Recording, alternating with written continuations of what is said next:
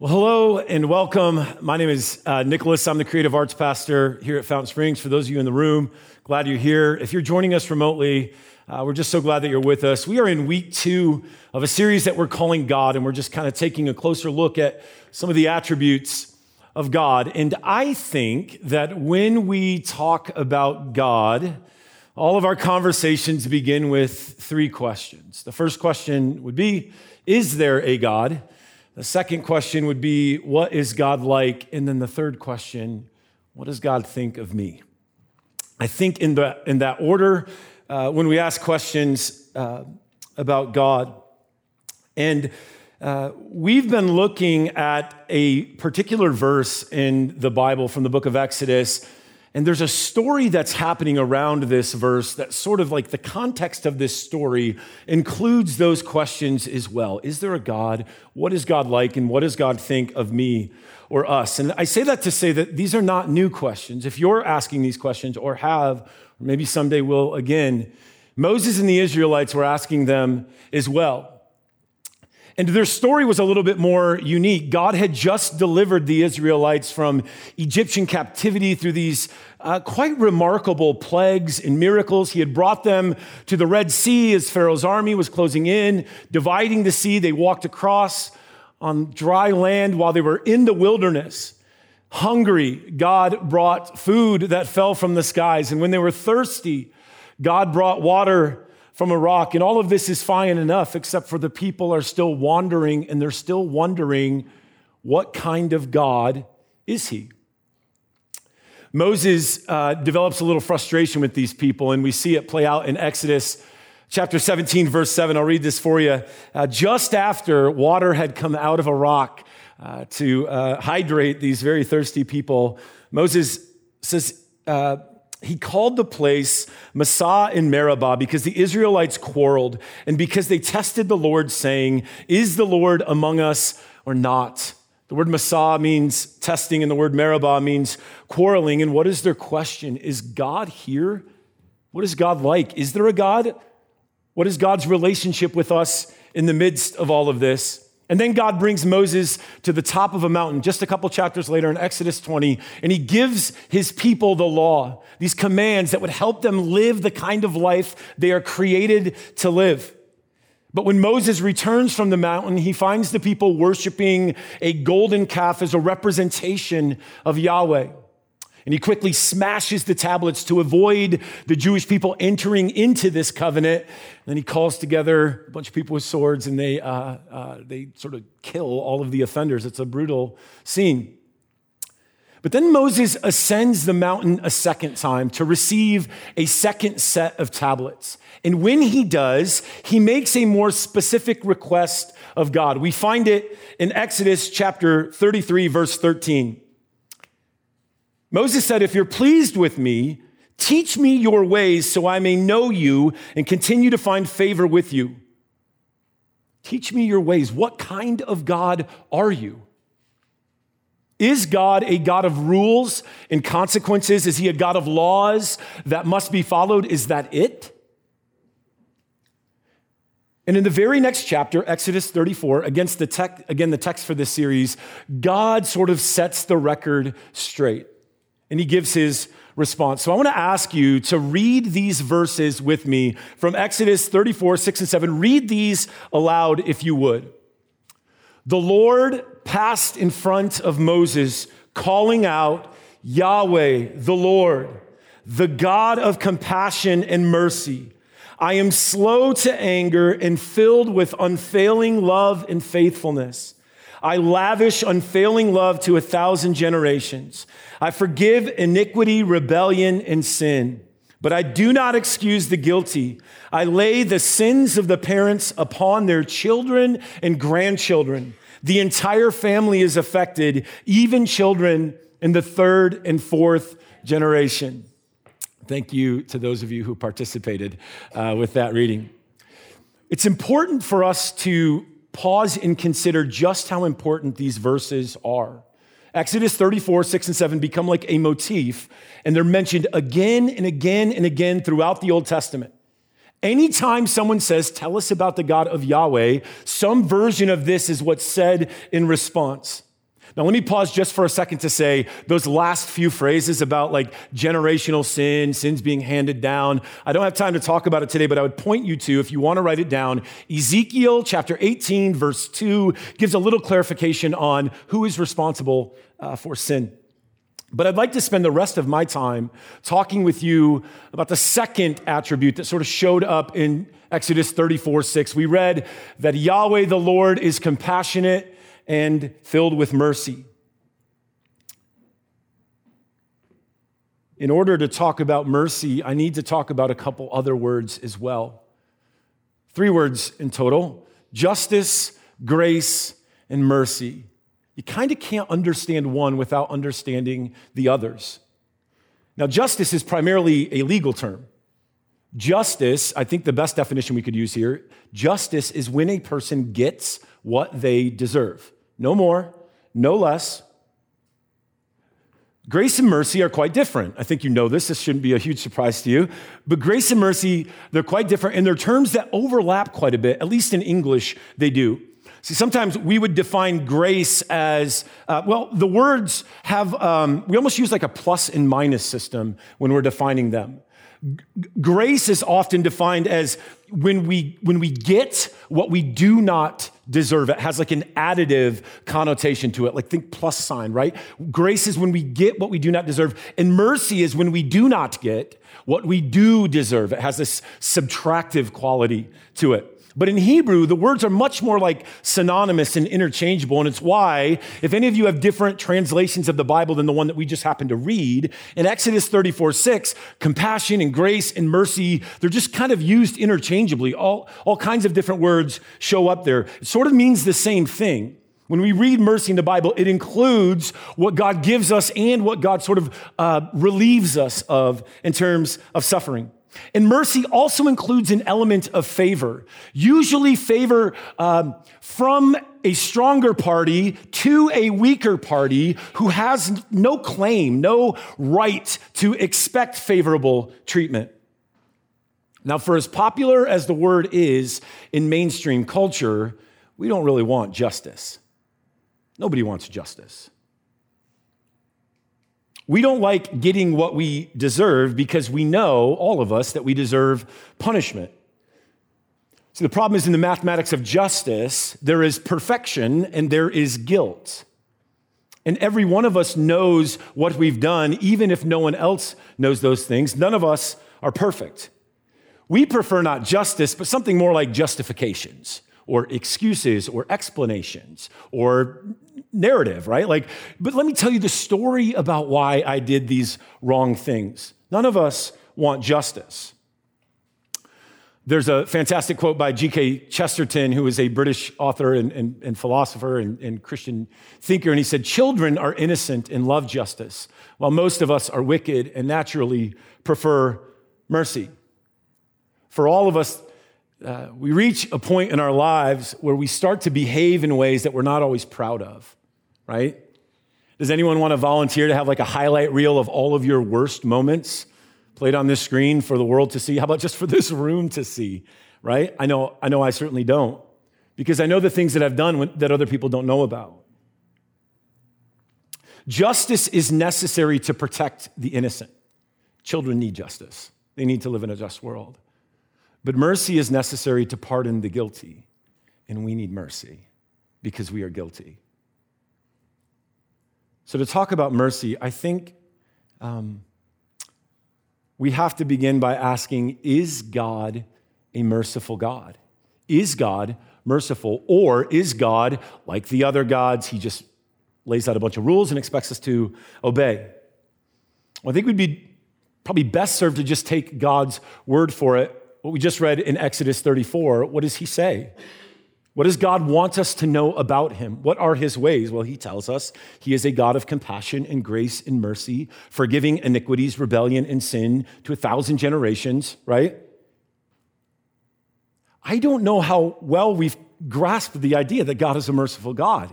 I wonder how well you know that God is on your side, that God is not angry at you, that God is not out to get you See, after the giving of those first stone tablets with the Ten Commandments, it almost seemed like Yahweh was like the other gods, right? Like, here are the rules, break them, and I will punish you. But with the giving of the second tablets and with God's sort of self revelation, we begin to realize that laws are not meant to punish us, but to protect us.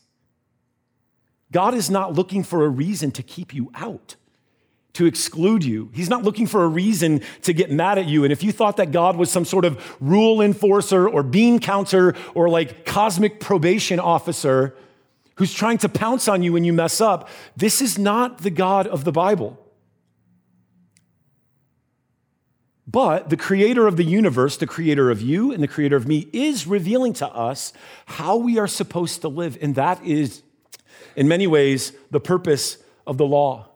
If you live according to the law, you will protect yourself from a great deal of destruction and heartache and disappointment and in pain. Don't commit adultery. Don't steal. Don't lie. Don't hurt other people. Respect your parents, right? All of these things are the provisions that are put in place so that you can learn how to thrive as a human being. They're not so that God can find a reason to get mad at you. And I wonder if we understand that about mercy. That God is a God of mercy, not punishment. Actions have consequences. Yes, they do. But God is not mad at you when you break the law. God's wrath is like holy and loving. He is compassionate and merciful, in part because he knows that you couldn't handle the consequences if you had to. But let's say we can answer the question about whether or not God is merciful. Is God merciful? Let's say all of you are with me on this, that he is. I think the second question I want to ask is far more difficult to answer. It's the question of whether or not I am worthy of mercy. Am I worthy of mercy? The question isn't, are we worthy of mercy? Or is humanity or are others? This has to be sort of first person. You have to ask yourself, do you think that you're worthy of mercy? Why would God be good to me? I know how guilty I am. Even if I can wrap my mind around God as a merciful God, believing that I am worthy of mercy, that it extends to me, reaches to me, is another matter entirely. And I think our guilt is a bigger obstacle to overcome. I think that some of us wrestle with what I would call acquired guilt. This is a guilt that is uh, the result of our own actions. You know what you've done, you know what you're capable of. You know the websites that you visit that other people don't know about. You know the way that you treat your wife when no one is around. You know how you love your children. You know the lies that you tell, the gossip that you spread. You know who you are. You can fool everybody else around you, but you know, and that guilt is crippling. It's your own fault. There may be any number of like contributing factors or excuses, but you knew what you were doing was wrong and you did it anyway. What kind of person does that? These are questions we ask ourselves. Acquired guilt is not easy to shake. We don't think of ourselves often better than others uh, to ourselves. We might say those things, but we know who we are. We know, we know the worst versions of ourselves. Some of us, though, we struggle with inherited guilt. And this is guilt that isn't your fault. These are actions that someone else committed. It might be better to call it like almost like um, uh, inherited wounds. Something you were born with, something you inherited along the way, probably at an early age. And these wounds were not your fault. Often the people who were supposed to love you the most were the people who didn't. And the effect of that, you could hold off for a while. But the older you get, the more you start to ask questions about that. Am I deserving of mercy? Well, what does it mean that the people who were supposed to love me the most didn't? If I'm not worthy of their love, how could I be worthy of anything? Some of us have acquired guilt, others of us have inherited guilt. And when it comes to inherited guilt, here's the thing I could tell you a million times, yeah, yeah, yeah, but God is merciful and God loves you. But you've told yourself that a million times already. And if it were as simple as saying the words, you would have found a way to get past it by now. Guilt is an obstacle to accepting God's mercy. What do we do with this guilt? Do we believe that God wants to punish us for our sins, that his mercy is for other people, or do we believe that God is a God of mercy for us? It may seem like everything that I've said so far is easy to accept, but I can tell you that throughout the Old Testament, throughout the life of Jesus, and throughout the early church, trying to shake punishment theology was central to the message of Jesus. It was central to the mission of Paul. How do we convince people that God is not mad at them? There, again, there are consequences for your action. Uh, last week, Pastor Chris um, talked about a story in John chapter 9, right? Uh, about uh, the blind man. And uh, the disciples are walking with him. Here's this blind man. And what do they ask Jesus? Teacher, why is this man blind? Was it because he sinned or his parents sinned? And Jesus says, no, no, no, that's not how it works. Uh, neither of those are the reasons. One chapter before that, John chapter 8, Jesus is hanging out by himself. Some teachers of the law bring to him a woman who was caught in adultery. And the text says that they stand her before everyone for all to see, and they say, Teacher, Moses, the law of Moses says this woman should be stoned. What do you say? And we're told that Jesus sort of bends down and writes in the dirt, and it's very mysterious. No one knows what he wrote. I think it's at least possible that he was reminding the crowd of the kind of God that they serve. Maybe he wrote out like this. Exodus 34, 6, and 7 are very well known verses in Jewish history. They're called the 13 attributes. Maybe he wrote those out to remind everybody so that when they're saying, hey, she broke the law, she needs to be punished for it, Jesus again is saying, that's not how this works. And then what does he say? I'll tell you what, let's come to a compromise. Whichever one of you have never sinned, right, is worthy of demanding justice, why don't you become the one who throws the first stone? And they don't. They all walk away. Jesus says, Hey, there's no one left to condemn you. I'm not going to condemn you either. Go and sin no more. But he's not interested in punishing her. He wants her to receive mercy. This mercy over the law becomes a central theme throughout the New Testament. The early church is trying to communicate this. God is not a God of laws before he is a God of mercy. Of course, it matters if you sin. Of course, sin is destructive. Please do not take uh, something that I'm not saying from what I'm saying. But God is a God of mercy. I want you to think about the way that this is demonstrated in the life of Paul. The book of Acts uh, focuses almost its entire content on this conversion of a man named Saul, who changes both his name and like the trajectory of his life through this powerful conversion experience. And he begins telling everybody about Jesus. And what does Paul seem to know about Jesus? Not very much. No mention of his miracles, no mention of his parables, no mention of the Sermon on the Mount, no mention of a virgin birth. No, no conversations, at least in the beginning, no conversations about how to be a good person, a moral person, none of that. You know what he has to say? God loves you at your worst, Romans 5. Nothing can separate you from the love of God, Romans 8. God wants to make you new, Romans 12. Paul wants to say that Jesus is, is bringing the dead back to life. Those who are weak are finding strength. Those who are lost are being found. Those who are foolish are finding wisdom. Those who are on the outside are being brought to the inside.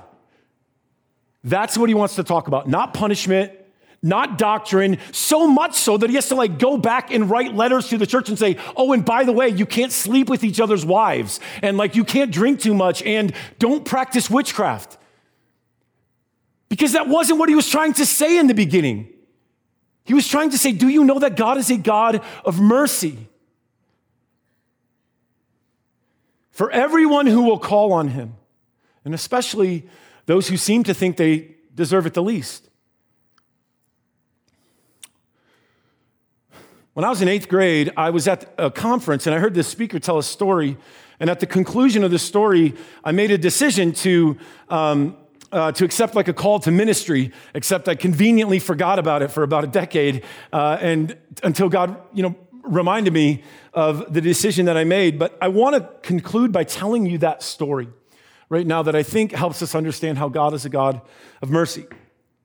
There was a Christian speaker and writer uh, named Tony who uh, was flying to Hawaii to speak at a conference.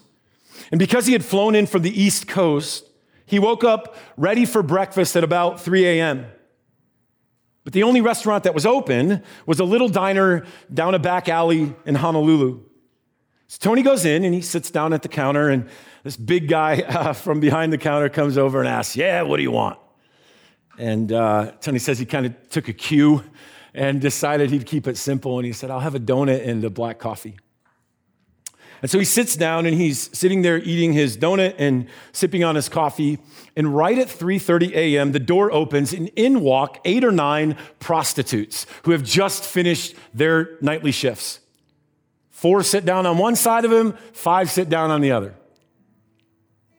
Feeling a little bit self-conscious about being a Christian speaker at a conference in town, he decides maybe it'd be a good idea for him to kind of slip away to another table. And just as he's about to do it, the woman next to him says to her friend, You know what? Tomorrow's my birthday, and I'm gonna be 39. And her friend sort of snaps back in response, So what do you want from me? Do you want a birthday party? Huh? You want me to get you a cake? Do you want me to sing happy birthday to you? The woman replied, No, I, I don't want anything from you. I'm just saying it's my birthday, that's all. And I've never really had a birthday party before. Well, when Tony heard this, he said he got an idea.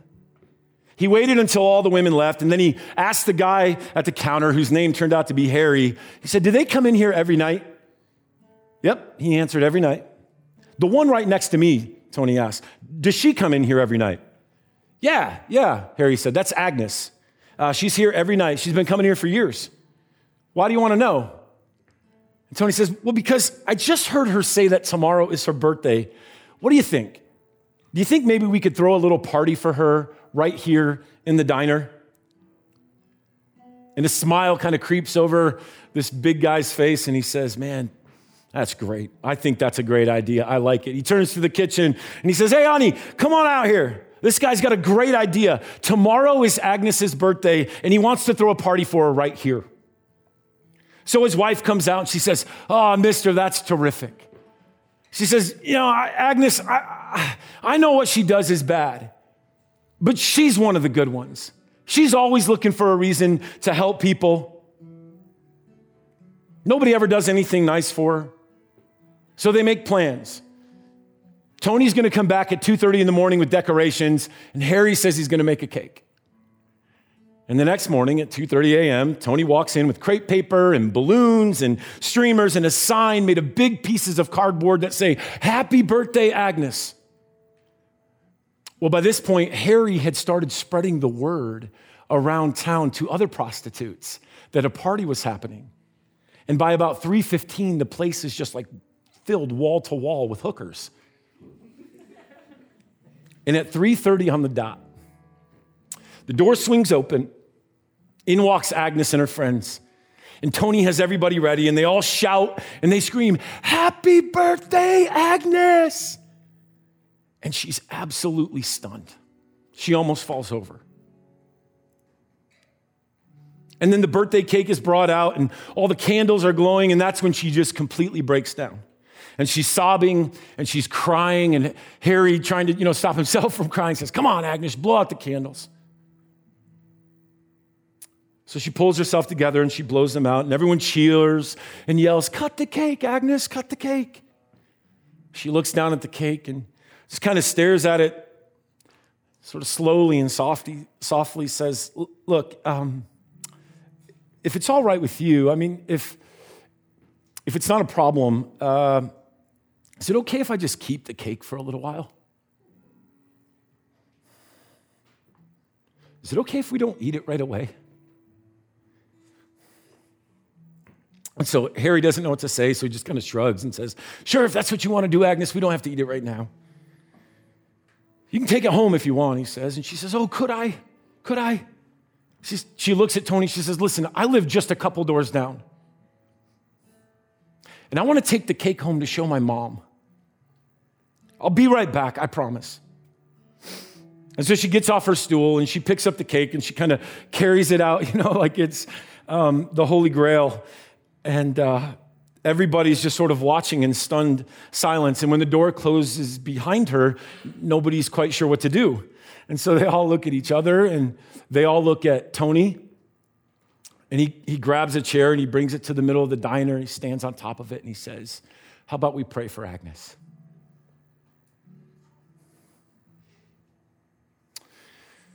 And there, in this hole in the wall, greasy spoon with half the hookers in Honolulu, Tony and Harry bow their heads to pray. They pray for Agnes and for her life and for her safety.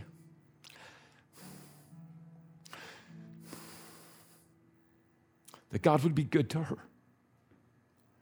that she would know she is um, beautiful and loved and forgiven.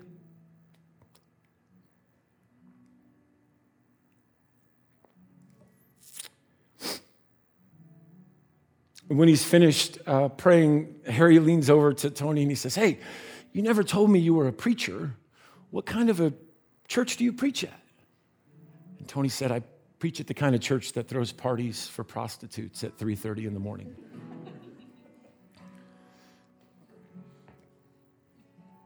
I wonder, if we're honest, how many of us can relate to Agnes. Um,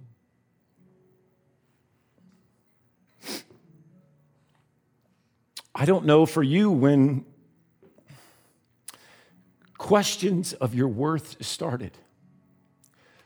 But for me, I was seven, and I looked at the lives of kids around me and their parents, and I, and I knew my story. And I just couldn't stop feeling like whatever it is they're made of, like the parts that make them up, it's, it's different from me. And whatever it was that had happened to me had happened because there was something wrong with me. And in years to come, I would acquire plenty of my own guilt through my own sins. But the biggest obstacle to me coming to God by far was accepting that God had any interest in me, that I was worthy of His mercy. God's mercy might be for other people, but it, there's no way it's for me. And what God said to me is perhaps what He's saying to some of you today. That's not how it works. Whatever it is that has happened to you, whatever it is that you have done. Maybe you've never known that God was on your side. You've never known that God longs to be gracious to you and that the God of mercy wants to heal you from your acquired and your inherited guilt. Maybe today, maybe today, you need to make a decision to surrender your life to the God of compassion and mercy forgiving sin and rebellion and iniquities to a thousand generations, slow to anger, abounding in love. Maybe today you make it, need to make a decision to resurrender your life because um, you've taken that guilt back on yourself.